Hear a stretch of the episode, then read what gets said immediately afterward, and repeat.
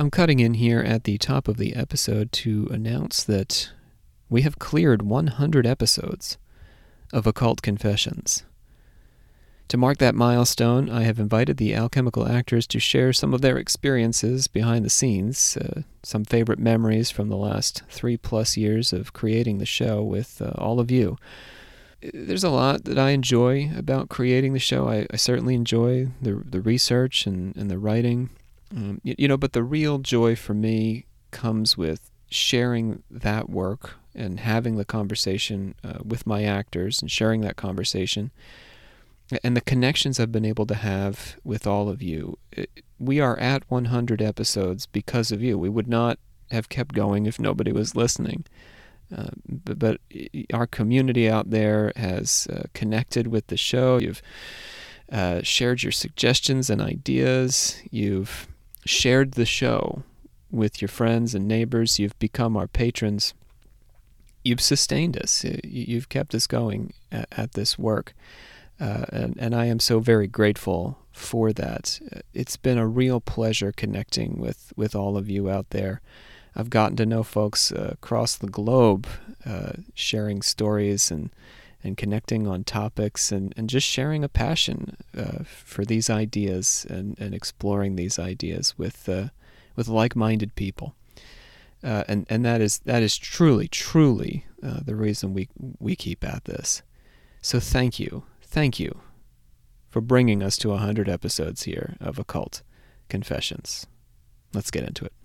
Occult Confessions is brought to you commercial free through the generous support of our patrons. Visit occultconfessions.com and click on donate to help keep the history of the occult on the digital airwaves. Robert E. Howard's The Shadow Kingdom sits at the nexus of two realms of occult lore the canon revolving around an Atlantean root race established by Helena Blavatsky in her Secret Doctrine in the late 1880s, and the reptilian conspiracy theory most closely identified with former sportscaster David Icke. The Shadow Kingdom tells the story of Atlantean warrior turned Valusian king Kull the Ambassador Ka Nu reveals a secret plot of shape shifting serpent men hiding in Kull's own palace, and the blunt warrior king swings into action in opposition to the conspiracy, which in turn swings into action against him, all coming to a terrible climax in the cursed chamber of a king murdered a thousand years before. The Shadow Kingdom is a work of fiction, in fact, it is arguably the earliest example of the sword and sorcery fantasy genre most popularly associated with Tolkien's Lord of the Rings.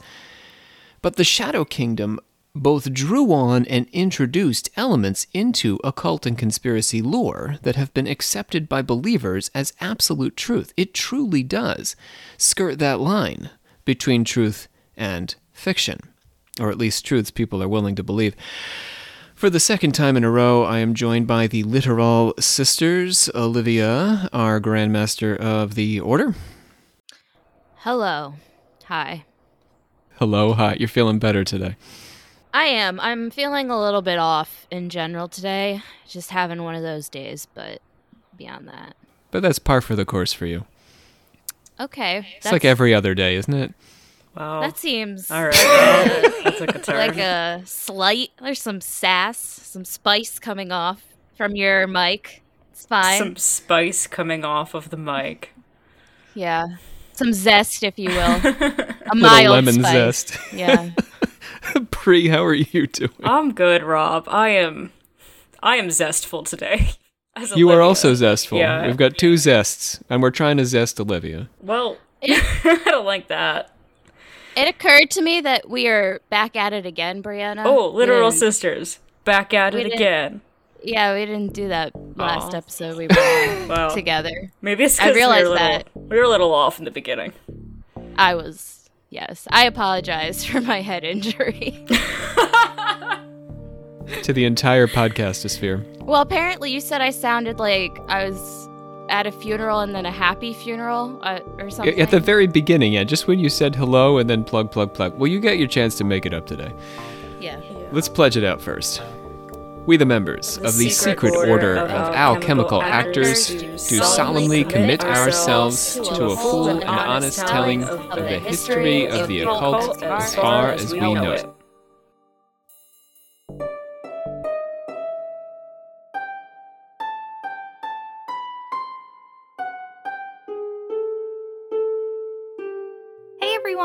I'm Savannah Barrett, otherwise known as the Sister of the 84th Degree, and I'm here to celebrate OC's 100th episode.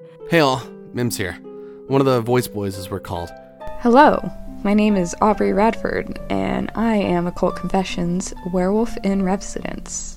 Hello, my name is Sean Priest, and you guys might know me as the voice of the Kings from Occult Confessions. Um, I remember when we first started, I was so excited, and we all actually thought that it would be a good idea to record the entire first season in one day in one tiny room in Chesapeake's library. And just to remind you, I believe the first episode was six, or the first season was six episodes, so like basically a six hour long day. Uh, and it was a really long day. And then after we recorded all six of those episodes, they didn't sound good.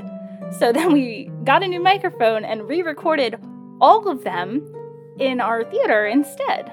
So, when COVID started last year, I was in a mighty bad place mentally, without a whole lot of a creative outlet at the time, and a whole lot of personal issues going on. But being able to hop in and help out with this gave me something to look forward to, and helped me make it through a time where I wasn't able to make music and I wasn't having a whole lot of luck booking any voiceover stuff. Um, okay, so one of my favorite memories associated with the podcast would probably be um, the impromptu Occult Confessions t shirt photo shoot. I don't particularly have one moment, uh, but it's more or less the, the bunch of sessions that we were able to do during quarantine, where we would just hop on a, on a Zoom call or something similar and or, or, or Discord and just be able to to do these lines and be able to help you help out each other through all of this. It's definitely kind of inspired me to want to take uh, and pursue voice directing more seriously.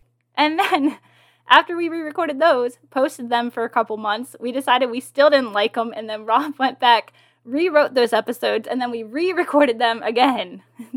there was a lot of trials and errors when we were getting used to making a podcast. But at the end of the day, I'm really proud of all the hard work that's been put in. And I'm so happy that we actually have awesome confessors that listen to us and seem to actually enjoy listening to us. So that's awesome. Thank you guys. Uh, Jacob had to deal with me and James, where, you know, James is just goofy. And I, once you put a camera in front of me, I don't know how to act. So. James' face, James is uh, sorry, Jacob's face tells all. I remember doing the episode of the Night of the Cart, and I remember sitting down with Brandon and talking about the lines, the different type of lines we're gonna have to do, and how I was gonna be the one that was gonna be the the um, goblin and also the king at the time. As a side note, uh, Rob might put this in, he might not, but there's always something really special about recording any of the lines but especially that first batch that we were able to do not too long before quarantine started when we were able to still record in person. It has been such an honor and a privilege to be able to do voice work with these guys, and they are some of my closest and dearest friends. And if you guys are listening to this, thank you so much. Um, happy 100th episodes of Cult Confessions. All right, let's get started with uh, Robert E. Howard. So, Robert Ervin Howard was born on the 22nd of January 1906 in Piaster, Texas. If you're from Piaster and I'm pronouncing that wrong, that makes me sad, uh, but uh, you can let me know. If you're from around Piaster or Peaster. I really need it to just be Piaster. I can't. I think so. I can't yeah. be anything else now. Peaster sounds not as good at all. It's got to be Pia. Piaster sounds like a place. Peaster sounds like a disease or something, a disorder. What's going on with you? I got the Peaster. so anyway, Dr. Isaac Howard was his dad, uh, and Hester Hester Ervin Howard was mom. There's a name you don't hear anymore, Hester. His father was a traveling physician, and the family moved around the state of Texas to a variety of oil boom towns throughout his youth. So chasing that uh, that gusher. Ew. Howard's childhood was Yeah, I didn't That like that sounded either. bad, but- Rob. That's what they call an oil A well when it gusher? yeah gushes. Really? Chasing that the truth. gusher. That sounds bad. Yeah. Oh, look, look it up later.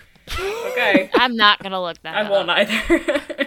But thank you. On second thought, yeah, maybe you shouldn't Google that. So, Howard's childhood. What was I talking about? Howard's childhood, which was marked with uncertainty, because he's going from town to town, chasing oil, black Yeah. gold, Dr. Howard invested in a series of get rich quick schemes that kept the family in perpetual financial distress, and his mother contracted tuberculosis while nursing sick relatives.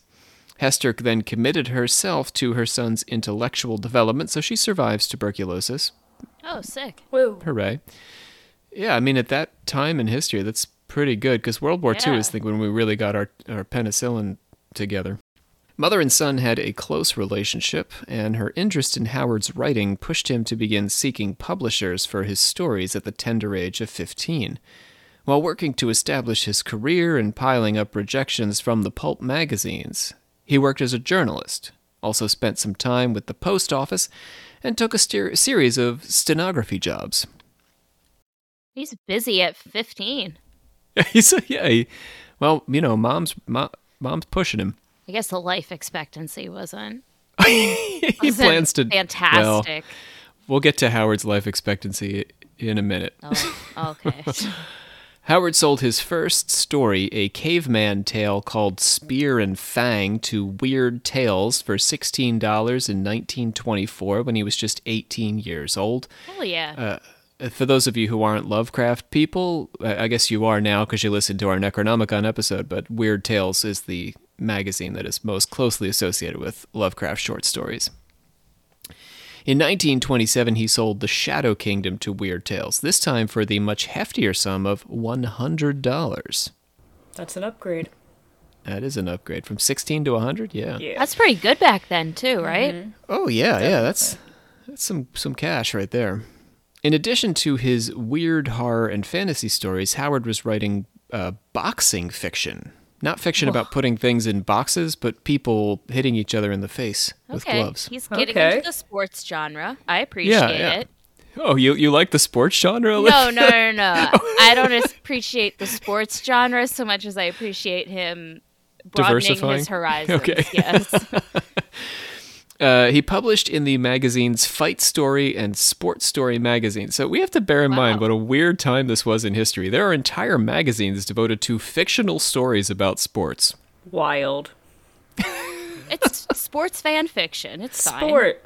Go sports. I like boxing though. I do like boxing. But It's like if you really enjoy reading, but also sports. And yeah, apparently fan fiction. So, although he earned, he was earning a living on his writing, unfortunately the market collapsed with the Great Depression and he lost his savings. So that $100 came and went. Uh, when not one but two of the banks he'd placed his money in collapsed. Imagine that. So speak about diversifying, right? he was in two different banks. Oy. He became a member of H.P. Lovecraft's pulp literary letter writing circle when Weird Tales forwarded a letter he'd wrote to them uh, praising Lovecraft's The Rats in the Walls. So, in other words, Howard wrote a letter to Weird Tales saying, Yay, that Lovecraft story about rats in walls, man, that, uh, that really got me. And they just sent it to Lovecraft, and Lovecraft was like, Ah, you're that guy that writes about boxing. Oh, I thought you meant that they sent his letter back to him. I don't know, they say forwarded it to Lovecraft. okay. Lovecraft called him Two Gun Bob. Why? Why did he call him Two Gun Bob? why, Bob? It's not like a well, because his name is Robert. oh, right, right, right. But, But- the two gun part is because of his affection for masculine culture and because of his home state, Texas. Ah, like the guns, the the muscles. Oh my god, that's Yeah, yeah, yeah. that's kind of incredible. Well, if you compare him to Lovecraft, not that Lovecraft is uh, at all effeminate in his writing, what with you know giant monsters devouring people and stuff, but Sounds pretty feminine to me. I'm sorry. okay. I meant that in the In most March- positive way possible, just to clarify. There's no need to clarify. I I was with you right right away. Thank you. In March of 1932, uh, Mr. Howard created his most famous and enduring character, Conan the Cimmerian. Oh, You probably known him know him as Conan the Barbarian. What is it with the Sumerians? what do you mean? where, where, where else have you heard about Sumerians? Where, do we talk about? Oh, not We- Sumerian. no, this is Sumerian. Cimmerian. Thank you for the clarification. Yeah, I yeah. said. That's good. Yeah, yeah. No. So it's not an actual Wait, uh, is- what is ancient culture. Sumerian then? It's a fake ancient culture. Oh, oh, Yeah, okay, yeah. I didn't get it either. I thought it was a real term. Got it. And uh, I've I've added a note here just so we know that Conan the Barbarian was famously portrayed by. Do you guys know No, but I remember the show. Arnold? Oh. Arnold Schwarzenegger. Huh. 1982 was when Conan the Barbarian came out. They must have done. Did they do like a remake or something, or in the '90s or something? You're probably right. I Yeah. think they did. Because it was that really like ridiculous show. I think. yeah. But I don't know. Maybe it's the same. I don't know. Maybe you're thinking of Xena Warrior Princess. Oh no, I used to watch that with my mom, like way before Brie was born. Oh my god, my Kevin mom was Sorbo is Hercules. my mom was obsessed with that show. Oh my god, she dressed up as her one year. I don't, Brian. I don't know if you ever saw that. Yeah. Yeah. For we used to have these Halloween parties at the karate school, and yeah, she dressed up one time. It was pretty badass. Not gonna lie. Nice. Yeah. Interestingly, the plot of the movie Conan the Barbarian incorporated the Howard character Thulsa Doom, played by James Earl Jones, as the master of a snake cult. Both Tulsa Doom, Thulsa Doom, and the the beauty of fictional characters is I can pronounce these any way I want. Thulsa Doom and the Snake Cult were borrowed from Howard's King Kull stories, but had nothing to do with each other, appearing in completely different tales or Conan. So in other words, it's sort of like a Cole Porter musical today. Like they just took a bunch of like pieces of all the different musicals. This is very nerdy, and put them together into one musical. They took his best songs and stuck them together. This is sort of what they did with Conan. Is they just took you know, elements from different Howard stories and pulled them together into one movie. And the Snake Cult was one of those. So Howard wrote the Conan and Kull stories in the fictional Hyborian Age, a mythical time before recorded history that uh, is fictional. So he gave up writing the Conan stories in 1935, in part because Weird Tales didn't pay him in a timely fashion. yeah, that's rough. And in part because he wanted to create a new set of stories set in his beloved American Southwest, he began writing westerns. But his suicide put an abrupt end to this second phase of his career. Oh shit. A little foreshadowing there. Hold that thought. His only real romantic relationship was with Novalyne Price, an aspiring writer. They dated for two years in the mid 1930s until Howard's uh, responsibility to look after his sick mother so consumed him that he didn't have time for Price, and she went on to date one of his best friends, Truett Vinson. Ooh. Ouch. That stinks. Wait, yeah. you say her name was no- Novalyne? Novalyne, No. Novalyne. So, and she wanted to be a writer, and her name Mm-hmm. is literally like novel. is that? Yeah. That's beautiful. Love that.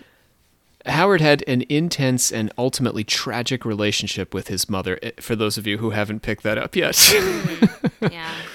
When she slipped into a coma in June 1936, he borrowed a 38 Colt automatic from his friend Lindsey Tyson, and on June the 11th, while keeping vigil over his mother, he asked a nurse if she would ever regain consciousness. When the nurse said no, he went out to his car, parked in the driveway, and shot himself. Jesus. Okay. Eight hours later, he was dead, and the next day, his mother died. They had a joint funeral and were buried in the family plot he'd bought the day before. Oh my god. That's crazy. Isn't that an incredible story? Wow. Okay. Very odd relationship with mom. You could say that. Oh my. Yeah. Yeah. So uh, they must have been extremely close when he was starting his career, like when we're talking about the teenage years. Uh, it's so much so that it prevented him from forming, you know, a mature sexual relationship with a woman, and and then this this suicide. Conan the Barbarian and uh, Howard's fame stems from the paperback publication of the Conan stories in 1965. 1965, the same period as the paperback publication of Tolkien's Lord of the Rings and the start of a fantasy boom. We always think about Lord of the Rings, especially now with the movies and all, but Conan the Barbarian was really first to the punch, and Conan was right there in 65 when this was all becoming big, but Howard was long dead. He couldn't enjoy it. Mm. Lyon Sprague de Camp Whoa. Okay. was the editor. That, that is the editor of the Conan series. Lyon Sprague de Camp uh, had no compunction about reordering the stories into an imposed chronology, inserting some of his own stories to close the gap, and even rewriting some of Howard's stories.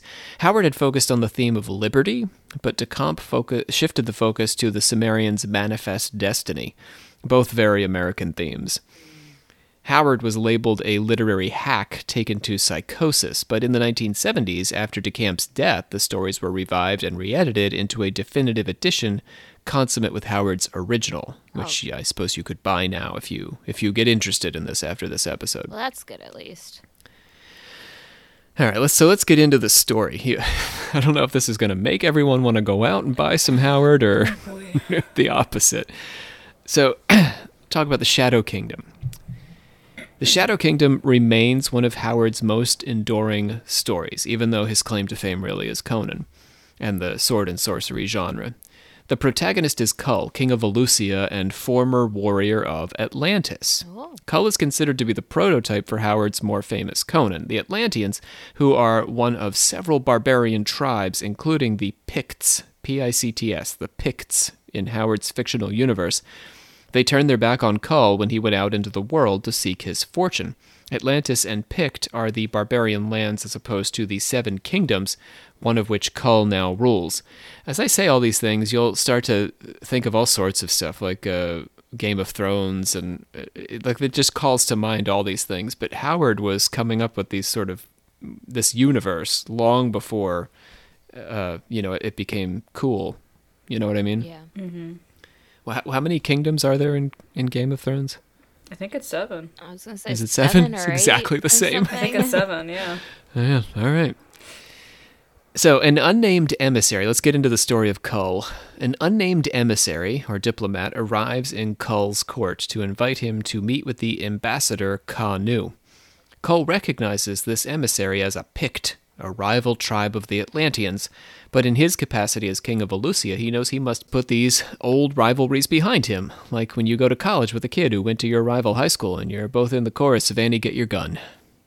It's exactly like that. A lot of musicals in today's episode. Yeah. The ambassador Kanu requests through his Pictish emissary that Kull attend the night's festivities alone. So there's going to be some festivities that the king can attend in the Pictish court, Pictish tent. It's not really a It's a court. ten. There's, there's like, you know, they're like camped outside the city. But he has to go alone. Kull is afraid of nothing whatsoever because he's super buff and also good with a sword. Hmm. Right? What is there to fear if you're super buff and good with a sword? Nothing. And he decides it would be perfectly fine for him to just go alone to this shady ambassador's party. oh. Who needs guards? Who needs. Oh, he just decides to go alone. Yeah, he's buff. Got. After Kull arrives, nothing bad happens to buff people. Okay. So wait, does nothing happen? Uh, well, I, I won't give it away. Oh, I thought that After was Kull it. arrives, he's just arriving at the party. Okay. Stay with me. Kanu clears the room and begins to spill a whole lot of secrets. So he's just like, okay, everybody get out. I'm going to tell secrets to my, my buddy the king here while y'all are gone. A whole lot of secrets, uh, but at the same time, he's not spilling any secrets whatsoever. Oh. He tells Kull that a peace is coming to the land. Tomorrow, he will send a helper to Kull, a man named Brule, who will bear a certain piece of dragon jewelry so that Kull can identify him from all the other strangers who show up to offer him help. Because I assume that's happening all the time. The night can hear. There are worlds within worlds. But you may trust me and you may trust Brule, the Spear Slayer. Look, examine it closely. Brule will wear it on his arm when he comes to you tomorrow night so that you may know him. Trust Brule as you trust yourself, and do what he tells you to. And in proof of trust, look ye. The stolen gem. The green jewel from the Temple of the Serpent. Valka! To earn Kull's trust, Kanu reveals a secret about himself as a kind of collateral. The ambassador is in possession of a great jewel stolen from the Temple of the Serpent. This now it's sounding like a Nickelodeon uh, game show. I was thinking, oh, Yeah, Hidden uh, Temple. Hidden Temple. Hidden Temple. I was Yeah. thinking it's like some Indiana Jones shit. oh yeah. This is apparently uh, a thing you definitely don't want to do. You do not want to steal the great jewel from the Temple of the Serpent. If ever you find yourself in a Robert E. Howard fictional universe and someone says, "Hey, you want to steal this jewel from this serpent temple?" say no. I don't want to do that. Even if you're an important man like the ambassador Kanu. So even he can't get away with this. And if anyone found out that Kanu had this jewel, they would probably kill him and everyone he knows. So, Kull decides that it's okay to trust this guy. So this guy's like, hey, look, I have this deadly jewel, this jewel that people would kill me if they knew I had. And Kull's like, hey, you're okay. What? You're an okay guy. Basically, because if Kull told anyone, right, they would just kill this guy. Wait, so which one's the buff one again? Kull is buff. Okay, Kanu Kull is, is buff. Okay. Kanu's like uh, he's a big guy. He's a he's like he's like an emperor. He's like a Roman emperor kind of Okay. character. They're Okay. making Indulgent, a you know. survivor alliance. There's he's like, hey, I have the Oh hidden my God, immunity Olivia. idol, and I'm showing you. That's exactly people out I there that know, watch. I know that's exactly what it is, but Maybe this is required reading before you do Survivor. Oh, Anyway, so Kull decides it's okay to trust him, and whoever pops by with the dragon armband the next day is also going to be okay for him to trust. So okay.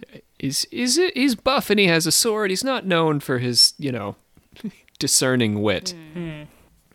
So when Armband Man arrives through the window, he is none other than the nameless Pictus, Pictish emissary who had invited Kull to the ambassador's party the day before. So remember there was that guy who came as he was like, come out and hang out Right. out here. he came through a window. Yeah, he, he- they're always jumping through windows. They're buff. I, That's what I buff guess. people They're do. just parkouring. They're just trying to show off their buffness Yes, I've never been every turn. buff. I'm not really. I don't have the frame to be buff, so I only enter through doors. I mean, I'm assuming yeah, there's no glass on these windows, right? That's a lot less impressive if there isn't. I mean, they're not shattering as they. Like Well, every single then- time, they're not. What am I here for? There's just a man who comes in, replaces the sheet of glass behind the scene, like while they're Constantly. having the conversation. constantly servants coming and going with panes of glass. so this is Brule, who just came through the window with the dragon armband. And Brule reveals a secret passage in Kull's kingly chamber that even Kull didn't know about, and leads Kull down through the passage where they discover all 18 of Kull's Red Slayer guards sleeping in a pile. That's a lot. Are they to sleeping? digest. Because that doesn't sound like. They might be dead. Sleeping. Uh, yeah, the Red Slayers are sort of like the Secret Service. So Kull is super annoyed at this. What are all these guys doing sleeping on the job? So they go and check in front of Kull's kingly chamber door, and lo and behold, there are 18 guards on duty. Okay, But ha- uh, oh yeah, the concern that he says is not, what is this secret passage under my throne room? How did you know about the secret passage? It's like, why y'all slacking? Like, what? What's- there's a lot of stuff being kept from the king, that's for sure. But now, uh-huh. now people have doppelgangers. There are all he had 18 guards. Yeah. They're all passed out behind the throne, and but they're also on duty. What the hell is going on? How can they be in two places at once? Nay, those are the same men. In Valka's name, this is sorcery. This is insanity. I saw with my own eyes the bodies of those men not eight minutes agone. It's there they stand. Cole, what know ye of the traditions of this race ye rule? Much, and yet little. Valusia is so old. Aye, we are but barbarians, infants compared to the seven empires. Not even they themselves know how old they are. Neither the memory of man nor the annals of historians reach back far enough to tell us when the first man came up from the sea and built cities on the shore. But Cole, men were not always ruled by men. Cull and Brule hear something stirring in the corridor and quickly hide behind a tapestry, like Hamlet or, or Carole King. Scooby Doo. yeah, it's Or Scooby Doo. Scooby-Doo. Yes. Our class levels are very different, Rob. Apparently. Yeah. I've got Hamlet and Carole King. You have Scooby Doo. yes. Tu, who is the king's chief counselor, his name is Tu, like, you know, Oh. French for you, Ah. enters with a blade drawn to ki- kill the king. So his chief counselor comes in ready to stab him. That sucks. Uh, it- Kull is enraged and he leaps from behind the tapestry and drives his sword into Tu's spine, killing him. Oh. Then things start to get weird. They're not weird yet. What? Okay. Kroll leaned above him, teeth bared in the killer's snarl. Heavy brows a scowl above eyes that were like the gray ice of the cold sea. Then he realized the hilt and recoiled. Shaken, dizzy, the hand of death at his spine. For as he watched, Tu's face became strangely dim and unreal. The features mingled and merged in a seemingly impossible manner. Then, like a fading mask of fog, the face suddenly vanished, and in its stead, gaped and leered a monstrous serpent's head. Valka! gasped Kull, sweat beading in his forehead. And again, Valka! A man with the head of a snake! This, then, is a priest of the serpent god? Aye, Tu sleeps unknowing.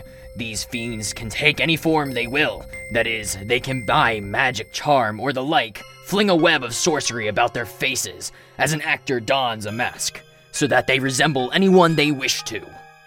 Hot. He- and their curse is Valka. He says, Valka. Mm. Like, oh shit. Valka. Hmm. Man. Brule goes to dispose of the body, and when he returns, suddenly becomes a giant jerk and attempts to murder Kull, Damn. his dragon friend. He left and he came back, and now he's a he's a murdering asshole. Is he a reptilian? Ah, I thought you were my friend, Brule. Luckily, Kull is super buff and good with a sword. Have I mentioned that? and he has cat like reflexes, so he stabs Brule, killing him, and Brule's own face fades and transforms into that of yet another snake priest. Yeah. I gotta say, props to Howard here. This is a pretty shocking narrative moment because, you know, Brule was our only friend for a while here, and he showed us all these secrets and he showed us the snake people, so wow. yeah, the drama. It's a lot. But yeah. the but Howard's not done turning turning Oh, the screw here. The shock doesn't last because the snake brule isn't wearing the dragon armlet. What?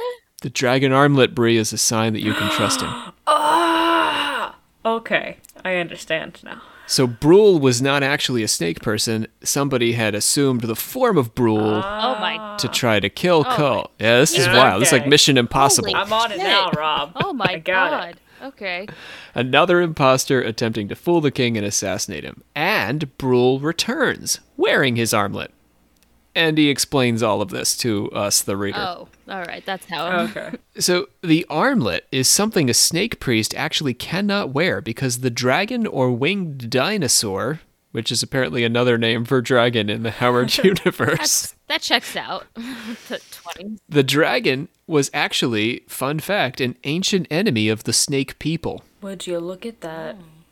Yeah. Comes full circle. So they would never wear the dragon armband. And there's another trick to tell whether or not someone is a snake person.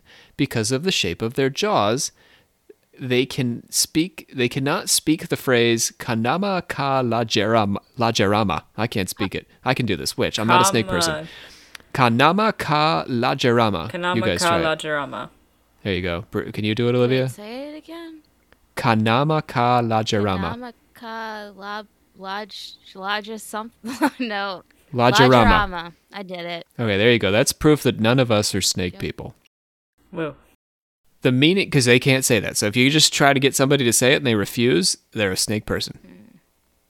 now you know the meaning of the phrase is lost to time so don't ask what it means I, I really do love howard's writing uh, but its secret power to distinguish snake men from real men remains the only purpose of speaking those words is to determine who is and is not a snake person But We'll- we'll put them on the website in case you need them okay.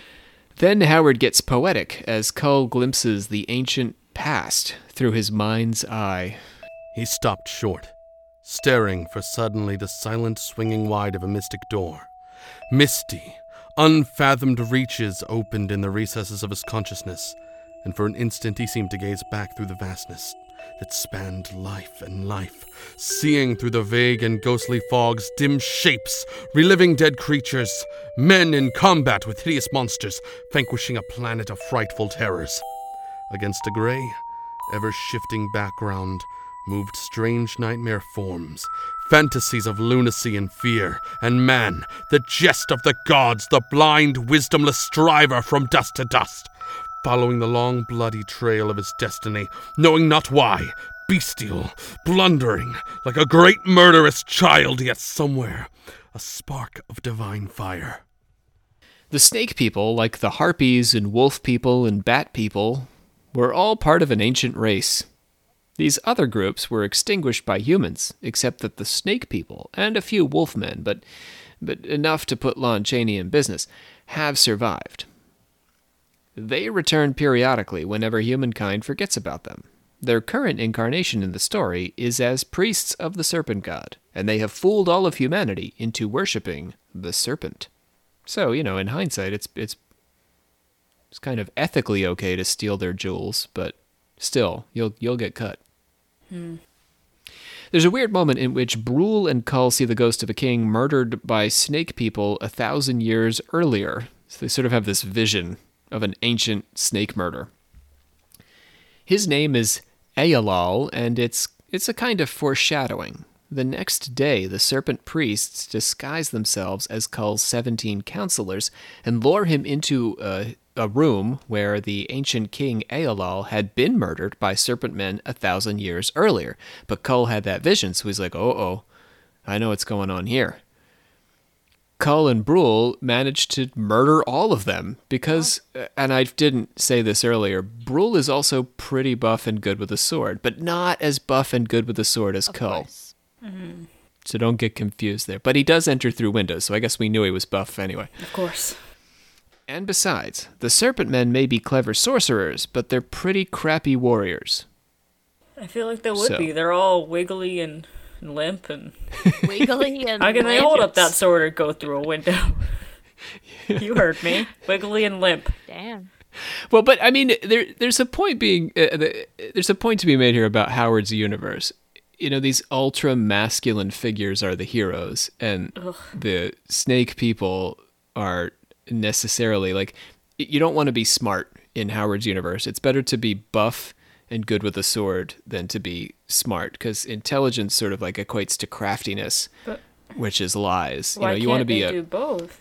well, you can, we can. So here's the. uh, It's like a Clint Eastwood, John Wayne kind of hero. It's a very like. Remember, he wanted to write westerns after he was done with all this sword and sorcery stuff. He that that's the universe. You know, these very masculine men, albeit in the sword and sorcery genre, they have to be super buff because they don't have guns. So, wielding that broadsword. Anyhow, uh, after they've murdered all the serpent men, they come to the real council chamber where they discover a duplicate Kull holding court with the actual counselors. Wait. Yeah. God. An elegant climax, in my opinion. I was picking on Howard a little bit, but I like this moment. The king is astounded and doubts his own identity because he's not very bright, but Brule shakes him out of it because now is not the time for an existential crisis. Yeah. He's like, wait, is that me? Who am I? Am I a serpent Oh my person? God. Poor guy. Got all those muscles. Valka's name, be not a fool. Can you yet be astounded after all we have seen? By now you should have been slain, and yon monster reigning in your stead, unknown by those who bowed to you. Leap and slay swiftly, or else we are undone. The Red Slayers, true men, stand close on each hand, and none but you can reach and slay him. Be swift! Kull slays the false Kull, who reverts to his snake form in front of the counselors, and Ka Nu emerges because he's been hanging around somewhere. Remember that ambassador who had the jewel? Oh, just yeah. like watching everything. He's just been like hanging out in the background, watching everything Yeah, happen. why? Why? Why? Why was he here? Because he can't. Who's going to get involved in this craziness? He's not buff. He doesn't come wondering through why we introduced Yeah. him. Has he done anything? Or He had the jewel. He's just. He had the jewel, and he's like, "Hey, man, there's snake priests out there, and, and you got to watch out. I'm going to send my oh, friend Oh, right. And then Right, comes right, Brule, his buff friend. So his buff friend does all his dirty work for him. Kanu just hangs out in the back, like drinks wine, you know, like sleeps with chicks and stuff. So he's doing all that in the background while this is all happening, and then he like comes out of the shadows, and there he is, and he, he proceeds to explain to the astounded men of Valusia about the true plot of the Serpent Priests.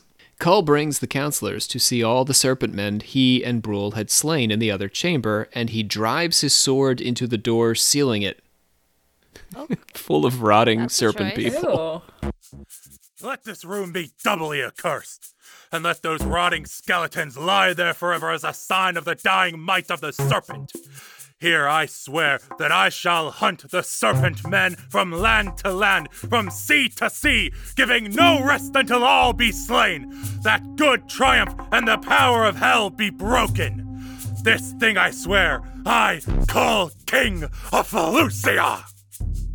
Uh, as I mentioned, it's a hallmark of Howard's work that the masculine, independent, forthright, unfancy, and honest leader wins in the end. Kull's brawn and Kanu and Brule's cunning outmatch the Snake Priest's sorcery. So I'm being a, a little disingenuous, I guess. Kanu, I feel like Kanu's our people. You know what I mean? He's a smart guy. He's scheming around in the background. He's on the side of good, but he's he's not jumping through windows or anything, wielding a broadsword. That's more like us. He can do his reps in the gym. He Yeah. can put up a few push-ups. He can do some sit-ups. But my man is not competing in, in Mr. Universe. You know? Yeah, he's not doing all the parkour. no, he's he's not a parkour guy. So, but but you know, Kull the hero is you know this John Wayne kind of figure without the guns, different kind of guns. The snake hmm. priests, who we'll soon see are a gloss of occult adepts, are the clear villains. Sneaky and conniving and dangerous with magic that deceives but does not control and conceals their physical weakness, their wiggliness, as Bree says. Later, Howard approaches Kull's universe from the Snake Priest's perspective in the less elegant but still enjoyable story of Delcardes' cat. So that's it for for oh. that story. We're going to do a different story by Howard that I- I think is going to get to really get into how Howard portrayed the occult. You got me? And it's called Okay. Delcardes' cat. Ooh. It starts with a talking cat. The talking oh. cat, you're gonna love. You guys are gonna love this story, I think. I feel like I The will. talking cat's name is Samaris, and Samaris claims to be a thousand years old and has psychic powers to foretell future events and find stuff that you've lost. That seems handy. Yeah, it'd be a good cat to have if you like cats. Despite the fact that the cat is always accompanied by a servant who wears a veil covering his face so that he could totally be just doing all the talking, Kull is amazed by the accuracy of the cat's statements. All right, you got me. So, so there's there is a cat, and the cat is talking, or seems to be talking, but there is for some reason this guy who's always with him, and you can't see his mouth. Huh. But Kull doesn't think, ah, that's suspicious. He's like, that's an amazing cat. Look at that cat. He's got his own Yes! servant. What a cool cat. He's, just like Garfield. Get this cat some lasagna. so, uh, when the cat tells him that his friend Brule has been dragged under the waters of the Forbidden Lake, remember Brule, window goer, very buff, by the Great Serpent. So, so far so good. The cat's like, hey, uh, you or you, if you're amazed by me, let me tell you something that you ought to be concerned about. Your friend Brule, he got dragged under the water by the great serpent. I thought Brule was too buff to be. This serpent's Dragged. pretty, pretty great. Is this a Yeah. buff well, this is not a serpent? serpent man. This is a, an actual sea serpent. Oh, it's an actual yeah, serpent. Okay. So you know, Kull, he's gonna go save his his buddy because he. let me say this again. Brule, eh, like he, at a distance, has been drug under the water. Can you uh, can you picture this scenario? Kull is in his court, just like having a conversation with a Oh, cat. gosh. And somewhere in some lake, which is not right next door, a man has been drug under the water. But Kull says to himself, I can run to that lake and fish this man out, and he's going to be okay. Yeah, he's buff. He's buff. He can hold his breath for several Yeah. hours. How'd that work Yeah. for him? like Beowulf. After confronting and killing, this is a very nerdy joke. After confronting and killing a series of strange monsters, including a horned, four armed shark creature. Let me say that one more time. I'm sorry. A horned, four armed shark creature attacks him under the water. Oh, I but love he's it. like Super Mario because my man can hold his water. Uh, hold, sorry, hold his breath under the water. That man Col- can hold his water. hold his water. Kull, he, he, he carries that water for. Kull is carrying that water for society, for I know Valusia. that anywhere. Kull, he can hold his water. But it's like Campbell's. Anyway, he arrives at a great underwater city. The lake people tell him they have existed in this city since before the time of humankind. They scold Kull for slaying his way into their midst and threatening them with the sword. Right? So he's just like, shark thing with all those arms. I'm going to kill that. What if he was just trying to make could have been friends? nice. Yeah, I could have just been like more arms for hugging. The lake, he's going to hug Kull. Death and ruin follow the course of your race. Do we not know? No man has dared this lake for over a hundred years. You come seeking treasure or to ravish and slay like all your bloody handed kind? It's pretty metal. Pretty metal. As it turns out, the talking cat was wrong, and his best buddy Brule is not in the underwater city. Imagine that. The, the cat Oh my was wrong. After a brief attempt to kill Kull, the underwater king acknowledges that Kull is a true king, because he can't kill Kull. He's buff and holding his breath. And he's a true man, the truest of men, and decides to let Kull return to the surface on the back of a great behemoth. It unravels that the slave had been fooling Kull with a ventriloquist act. I know you're all surprised. Wow, Rob, who would have known? And the reason the cat was, well, the reason the servant was doing this is so that his mistress could marry the man she wanted. Uh, the, so, in other words, his mistress is Delcardes. The title of the story is Delcardes' cat. Uh-huh. And Delcardes really didn't want to marry this one guy. She wanted to marry this other guy, but her dad was like, You got to marry this guy over here. You know how that is. So she was like, Wait a second. I have a talking cat who thinks otherwise. That's a oh, power Oh, move. okay, okay. That's Yeah. exactly how you should. yeah, it was, it- yeah. on- as far as Delcardes is concerned, that was a smart, smart choice. It's probably what I would have done. Not gonna lie. And and the cat was nevertheless, as it turns out, actually an ancient cat who'd lived for thousands of years but just didn't talk. Okay. That's So the cat was magical all along. it was a thousand year old Okay, I cat. like It's an ancient cat. I like this. but it just couldn't talk. Hmm. You know what? You, you take what you right. can get, Rob. So it- Howard is so idiosyncratic, right? He's so like the details in his stories are like it's just wild. He's like, yeah, the cat was was not magic cat. Oh, but it was magic. It was actually an ancient cat, but it didn't talk. So. Uh, the ventriloquist slave had been momentarily momentarily replaced by an evil wizard who sent Kull off to die in the Forbidden Lake.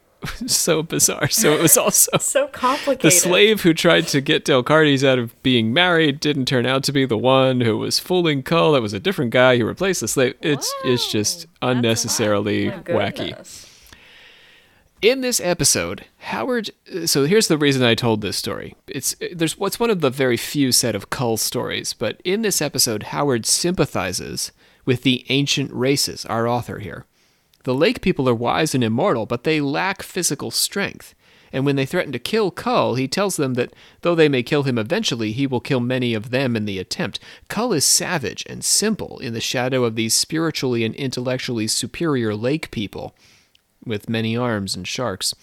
The ancient races, portrayed as manipulative and deceptive in the Shadow Kingdom, are wise and admirable in Delcardes' cat. Okay, duality. Yeah, so there's complexity here. The cat itself offers its own weird sort of commentary on the occult. Although there's a bunch of faking going on around the cat to fool the credulous king, Howard says the cat is actually a thousand years old and kinda magic. In the Lake People and Samaris, the ancient cat, we have a vision of genuine magic as something ancient and venerable, but also often a tool of unscrupulous self promoters in the modern world. Shamanism appropriated to sell skin cream or mediumship to create reality TV. I I think it's really an insightful commentary on occultism. There's magic out there, but we're faking so much around it that it's difficult to get to the truth. No, yeah, it is cool. Yeah. Yeah. Anyhow, let's talk about Atlantis. Oh. I've been wondering oh, where Okay. Atlantis was. Yeah, so I I mean, the question now becomes where did Howard get all this stuff? It's an interesting world. It's very influential. The Conan stories, the sword and sorcery genre, like huge in Western culture. Kull's world and Conan's, to a large extent, are inspired by the works of, of course, Helena Blavatsky and one of her many acolytes, a guy we haven't talked about named William, William Scott Elliot. Elliot uh, wrote a book called The Story of Atlantis, and we know that this was one of Robert Howard's sources when he was writing the Kull stories. So, Scott Elliot's account of Atlantis identifies the Atlanteans as the fourth race in a succession of races outlined by Blavatsky, with our current race, which is better understood as a kind of long generation. We are the fifth race. There were three cataclysms during the Atlantean race, with the most recent one 80,000 years ago essentially wiping out the Atlanteans except for the residents of an island Plato called Poseidonis. Poseidonis. That's Poseidonis. rough. It's a rough name.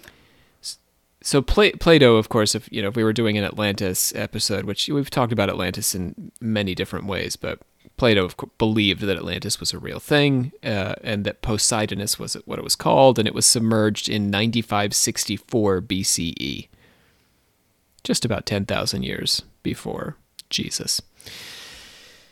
Scott Elliot goes to lengths marshaling evidence from science and history to prove the likelihood that Atlantis existed. There is, for example, an enormous ridge in the middle of the Atlantic Ocean that is only a few hundred or a hundred fathoms deep.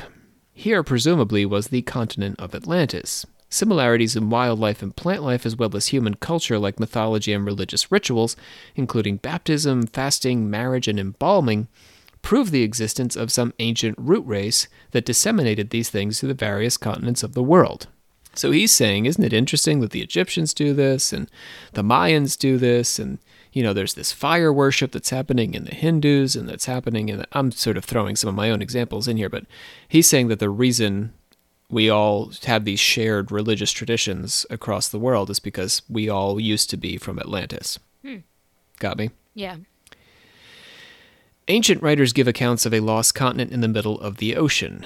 Aelian, A E L I N, Aelian, Proclus, Marcellus, and Diodorus Sic- Siculus all recount stories of a continent in the Atlantic. Marcellus mentions seven islands whose inhabitants preserve the memory of the greater Atlantis that preceded them. Most famously, Plato makes multiple references to Atlantis in a series of works, namely the Timaeus, Critias, and Atlanticus. In Plato's view, the Atlanteans were warlike with rich and abundant lands. The Platonic concept of Atlantis seems to have been the source for Howard's Atlanteans, who were, remember, buff and barbaric, not, you know, effete, occulty characters, sort of like Blavatsky seems to have imagined them. I think they were super tall in Blavatsky too. Am I wrong about that? They, I think probably. I feel like a lot of the races were really tall that she Yeah. describes, right? We're the short ones. Yeah. Many of the current races of the world began as sometime rulers of Atlantis before migrating to conquer other parts of the globe. One Gaul legend claims that the French tribes were descended in part from immigrants from Atlantis. Mexico's Toltecs and Aztecs claim to be descended from Aztlan, which from Scott Elliot's perspective sounds an awful lot like Atlantis. Aztlan? Atlantis? It kind of. You buy it? Brie, you buy it? Uh, Aztlan? Atlantis? All right, sort of. The Iowa and Dakota Indians believe that all of America's indigenous people at one time lived together on an island towards the sunrise. You've probably heard that the flood legends, which span the ancient cultures of the Americas, the Middle East, and India, all reflect the cataclysm that brought down Atlantis. These races migrated from Atlantis and began as one of the succession of seven subraces ruling over Atlantis, guided by a Manu or spiritual teacher who would occasionally incarnate among them. The dark skinned and 12 foot tall Ramoahal is one race. The Tlavatli, the now South American Toltec race, who blended with the Mayans before the Mexica unified the tribes into the Aztec Empire, the first Turanian, the original Semite, the Akkadian, and the Mongolian. Those are your seven descendant tribes from Atlantis. The procession of subraces began about a million years ago. The Toltecs were the height of Atlantean civilization, but also the start of its decline, since it's pretty much all downhill if you're the height. Although they had achieved great psychic and occult power, they turned it away from spiritual development and toward material wealth and the conquering of enemies. The spiritual guidance of the Manu was withdrawn and the continent fell into civil war a steady struggle between the followers of the good law of the higher powers and the separate group of the black arts, the self directed sorcerers. The battle between these groups persisted through the remainder of the Toltec period. Migrations from the British Isles and Egypt and the Americas began after that. Stonehenge was constructed by Atlantean emigrants, of course, with the simplicity of the ritual site serving as a protest to the elaborate nature of Atlantean temples. Uh, you, maybe you guys remember from our Blavatsky series, Blavatsky's theory really was that, and it's not just Blavatsky, I mean, this is a Hermetic principle, it's an alchemical principle, that we are constantly involved in this process of spiritualization and materialization. So for her, the races hit a sort of height of occult magical psychic power and then they're going to descend down into materiality and then they're going to ascend back to spirituality and we're, we're toggling between those does that sound Yeah. familiar? Yep. Not everyone was taught to read and write in Toltec Atlantis, FYI, only the children of superior abilities. And in addition to the arts, letters, and sciences, these children were instructed in the development of personal power. Scott Elliot references Bulwer Lytton's coming race here, saying that Bulwer Lytton has fairly accurately described the operation of Vril. How about that, Olivia? Bringing it back. On the east side of the continent was the city of the Golden Gates, the Rome of Atlantis. A canal system transported water from a nearby lake to support the population of 2 million. The elite of Atlantis rode in private airships. Of course they did. These airships were like yachts and could accommodate between 2 and 8 passengers. When they were appropriated for military use, battle airships could carry between 50 and 100 men. They were made of lightweight wood or metal and shaped like boats. They were propelled by mechanical means. Tubes stretching from a metal chest at the center of the vessel forced air toward the ground, driving the ship into the air. Hmm. Complex system Yeah, of tubes. like Sounds like- Steampunk vibes there. I don't know. Yeah, absolutely. Marriages tended to be monogamous, and women were treated as equals from infancy. They wrote on thin sheets of metal or porcelain. What? They didn't have paper, apparently. They, have, they had metal and porcelain. Ew, oh my that god. That sounds the like the most horrible sound must have happened every time they wrote all day long. They ate the parts of the animal modern people discard, including the blood, and discarded the parts that modern people eat. Hmm. Like the, the awful Muscles, stuff? I guess. Yeah, they ate the bones and the blood, and they threw out the. Do they eat the organs? The flesh. Well, we eat those, so it's not. Yeah, like, but not a lot of people eat that. Yeah, that they probably ate the organs. Yeah, they ate fish in an advanced stage of decomposition, Oh, which God. modern oh. people oh. would find oh. gross. Oh, I can't They- imagine. They had dairy, they had fruits, they had vegetables, they drank liquor. While much of Howard's concept of his fictional Hyboria owes a debt to Scott Elliot's theosophically inspired work, Atlantis, Lemuria, Cataclysms, Ancient Technology, Migration of Various Races, there are notably no snake priests in the whole of what Scott Elliot has to say. The conflict between self oriented black sorcerers and followers of the good law suggests a plot that might involve something like snake priests, but there were no shapeshifters or reptilians to be found. On the subject of religion, Scott Elliot identifies a crew of adepts carrying the flame of secret knowledge through the ages, a theme of Blavatsky's secret doctrine. But in contrast to Howard's scheming snake priests, this group tends to steer clear of the halls of power and would have no interest in assassinating a king. Scott Elliot says that the first Manu, uh, or spiritual teacher, manifested as a king in the first subrace of the Ramoahals. He came to be regarded as a god in time, and this led to the practice of ancestor worship. The Tlavatli were taught by adepts of the existence of a supreme being whose symbol was the sun, and they built monoliths to this god. Under the Toltecs, the adepts established a secret occult fraternity who understood the mysteries of the universe, but this was kept separate from the popular religion, which continued to worship God through the symbol of the sun disk. No other image was permitted. This image eventually reverted to the image of a man, but this human symbol was eventually replaced by the Atlanteans' belief that they were their own gods and could create their own codes and laws for themselves. Sort of, human society is almost reaching that point again, isn't it? Animal totems joined this self worship as objects of human blood sacrifice.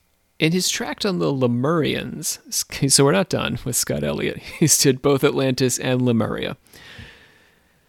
Scott Elliot, talking about the Lemurians, identifies the birth of a secret lodge, but again, no snake men. The Lemurian man lived among the reptiles and pine forests, but these reptiles were dinosaurs, not snake priests. Science bears this out, of course. Checks out. Yep. Checks out, yes. Got it. Humans and dinosaurs. I remember that from the second grade. Nailed it. Land of the Lost. Beings from Venus incarnated on Earth in order to serve as teachers for the Lemurians and to found the root race of the Atlanteans. These beings formed a secret lodge of initiation to work through the spiritual ennoblement of humankind. Real nice of them. We really need to turn to Blavatsky's secret doctrine, which is the inspiration for Scott Elliot's works to make the full connections to the Snake Men. Speaking on the fourth root race, Blavatsky says, some of the descendants of the primitive Nagas, the serpents of wisdom, peopled America when its continent arose during the palmy days of the great Atlantis. This sounds much more like Howard's concept of the snake people as an original and ancient race, but the serpents are incarnated angels whose purpose is the spiritual ennoblement of humankind, not their manipulation, and they aren't literally serpents. Blavatsky opens the door for misinterpretation when she argues that the serpent in the Garden of Eden and the fallen angel Lucifer were serpents of wisdom. As I've argued before, Blavatsky meant to reinterpret Judeo Christian tradition such that the serpent encouraged spiritual enlightenment and elevating the self beyond material needs and concerns. But Robert E. Howard seems to have confused these beneficent serpents of wisdom with the selfish black magicians who sought to deceive humanity and bring it down, layering them on top of each other. This same mistake would carry forward from Howard's short story into the now infamous work of David Icke. But uh, we'll save that for another time. Here, on Occult Confessions. Ladies, thoughts on the snake priests of Atlantis? Shit was wild. That was a lot, but I really did enjoy the the stories. I thought they were really cool, very dramatic. Honestly, for the time too that he was writing it, I'm like pretty like impressed by how like mentally like twisty turny it was. Yeah. You know. I think Howard is underrated in a way. Uh, I would recommend reading these stories if, if you if you were interested in this episode. Go. I, I don't think you would be disappointed to go back and read them. Uh, they're fun. They're fun reads and not not too challenging. And, and the twists and turns I are a love good like time. the dumb, pointless attention to details. Like, oh no, the cat didn't actually talk, but it's magical. It's ancient. like like weird things like that. It just seems to be a constant theme based off of what we heard. It's just little attentions to detail that don't actually like. They're not that important, but it's fun and funny. I think. Yeah, and it, it makes an interesting point about the culture. Howard uh, is an interesting writer. is an interesting guy. Um, not the only person in, in Lovecraft's circle to commit suicide, uh, and Lovecraft himself was quite disturbed. A really interesting group of people, honestly, Yeah. uh, as writers. Uh, speaking of which, I mean, we got the David Icke connection at the end there. Isn't it interesting that the reptilian conspiracy theory gets its start in these fictional stories? Yeah. And it's a Yeah. misreading of Blavatsky. Right. well, yeah. We you and I have talked a lot about how Icke overall is just a misreading, kind of, of Blavatsky, and a lot of other people. But I guess misreading is debatable. But I'm saying misreading. What, what what else would you call it? No, I, I would call it a misreading. Oh, okay. Oh, you mean like some people might say he's not misreading, he's Right. reading between the lines or something. Yeah, or you know. Or he's just reading Robert E. Howard. Yeah, now I'm kind of interested to see like just how many details because I can't really remember like exactly what Icke had to say about Atlantis to be totally honest with you, but It's conceivable that he read Robert E. Howard, but you know, it's highly likely that he saw the Arnold Schwarzenegger Conan the Barbarian in 1982, which included yeah. James Earl Jones playing essentially the Snake Priest character Yeah. from these stories. Even though they're not in the Conan stories, you know, they were all mashed together. So the Snake Priest theme was brought into popular consciousness beyond just the Howard stories. I mean, these are kind of deep cuts. That's the fun, I guess, of these episodes that we tell people about stories that they probably haven't read. But anyhow, This would make a great video game. Like if someone Oh, this. definitely. Like that's such a big thing now. I feel like people do, but I'm This picturing this as crazy like a really good like side scroller. I volunteered to be your uh, researcher. If anyone out there wants to design the the Robert E. Howard Kull Jacob? Warrior King, yeah, Jacob maybe. Yeah, Yeah. oh, we just made Jacob's start career that future GoFundMe page. Yep. Yeah, honestly.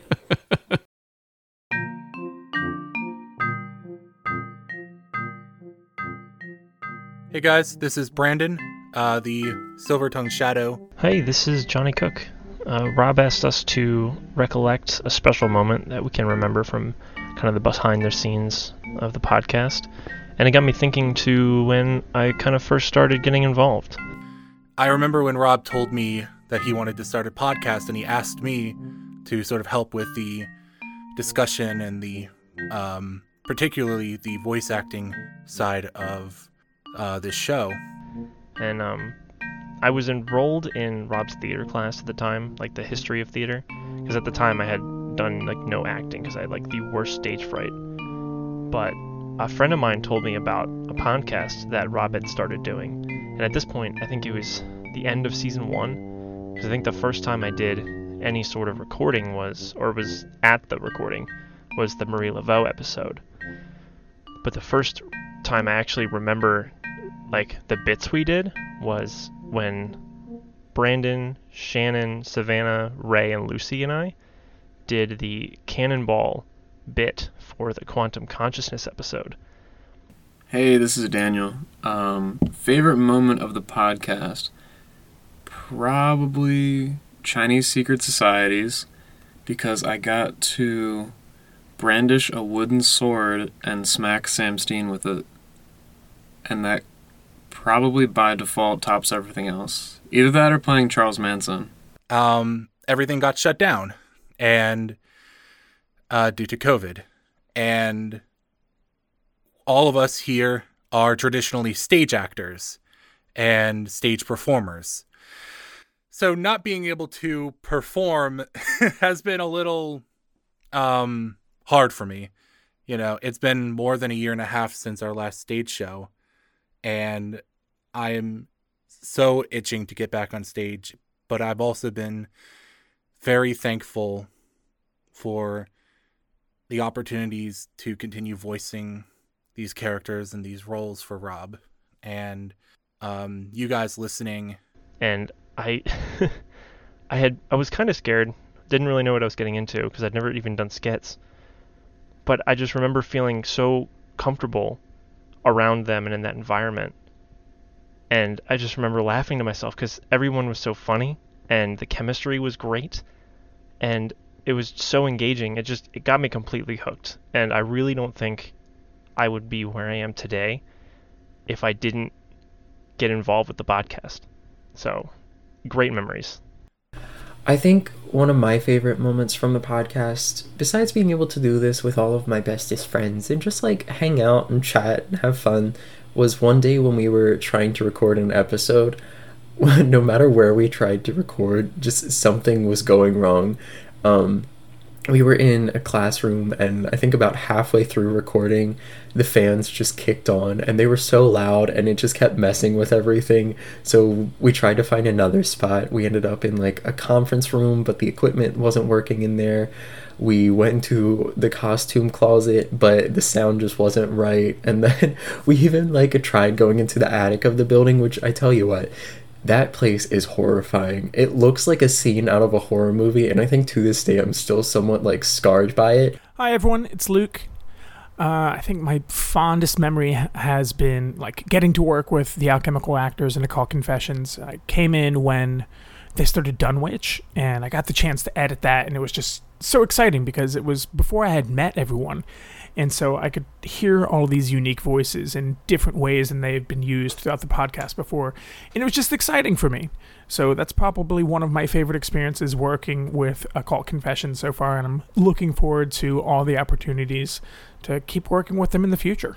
But we finally like managed to find a spot to record and we got through it and everyone was like a little bit tense at first but after we got done recording everyone just kind of like sat back and laughed for a little bit because it was just ridiculous um but it was worth it and it was a fun little adventure trying to record All right, Olivia, bring us on home.